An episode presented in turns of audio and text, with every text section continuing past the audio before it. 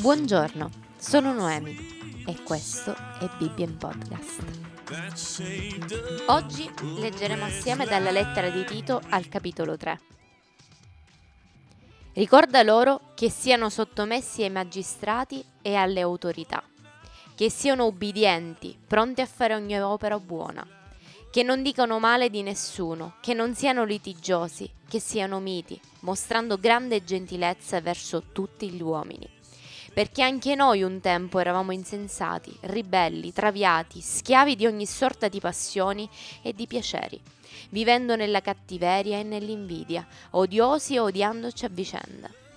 Ma quando la bontà di Dio, nostro Salvatore, e il suo amore per gli uomini sono stati manifestati, Egli ci ha salvati, non per opere giuste da noi compiute, ma per la sua misericordia, mediante il lavacro della rigenerazione e del rinnovamento dello Spirito Santo, che Egli ha sparso abbondantemente su di noi per mezzo di Cristo Gesù, nostro Salvatore, affinché, giustificati dalla sua grazia, diventassimo in speranza eredi della vita eterna. Certa è questa affermazione e voglio che tu insista con forza su queste cose, perché quelli che hanno creduto in Dio abbiano cura di dedicarsi a opere buone. Queste cose sono buone e utili agli uomini, ma quanto alle questioni stolte, alle genealogie, alle contese e alle dispute intorno alla legge, evitale, perché sono inutili e vane. Ammonisci l'uomo settario, una volta e anche due, poi evitalo, sapendo che un tale uomo è traviato e pecca, condannandosi da sé. Quando ti avrò mandato Artemas o Tichico, fai il possibile per venire da me a Nicopoli, perché ho deciso di passarci l'inverno.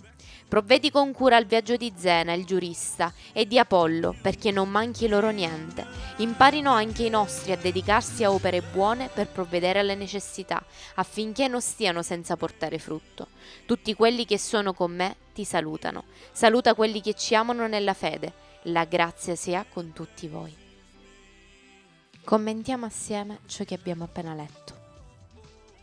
In quanto creature di Cristo, dobbiamo imparare a relazionarci con tutti secondo gli insegnamenti di Gesù.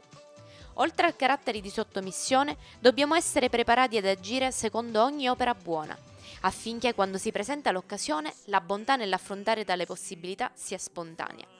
Ci viene detto di non parlare male di nessun uomo, perché in nessun caso è giusto. Anche se è necessario smascherare il male, lo si deve fare con genuino desiderio di guarigione e di benedizione del colpevole, non con spirito di denuncia. Nessun atteggiamento polemico deve essere presente, ma deve esserlo invece la gentilezza e ogni mansuetudine verso tutti gli uomini. Questo non significa cedere al male, ma nemmeno autodifesa, perché ci viene ricordato che anche noi un tempo eravamo nella condizione che ora non ci piace negli altri. Questo dovrebbe sia umiliarci, sia darci uno spirito di paziente considerazione nei loro confronti. I mali elencati nel verso 3 caratterizzano generalmente tutti gli uomini. Alcune cose possono essere più pronunciate in alcune che in altre persone, ma tutte hanno la stessa natura, dalla quale tali cose procedono. In noi nulla può cambiare questo se non la grazia di Dio in Cristo.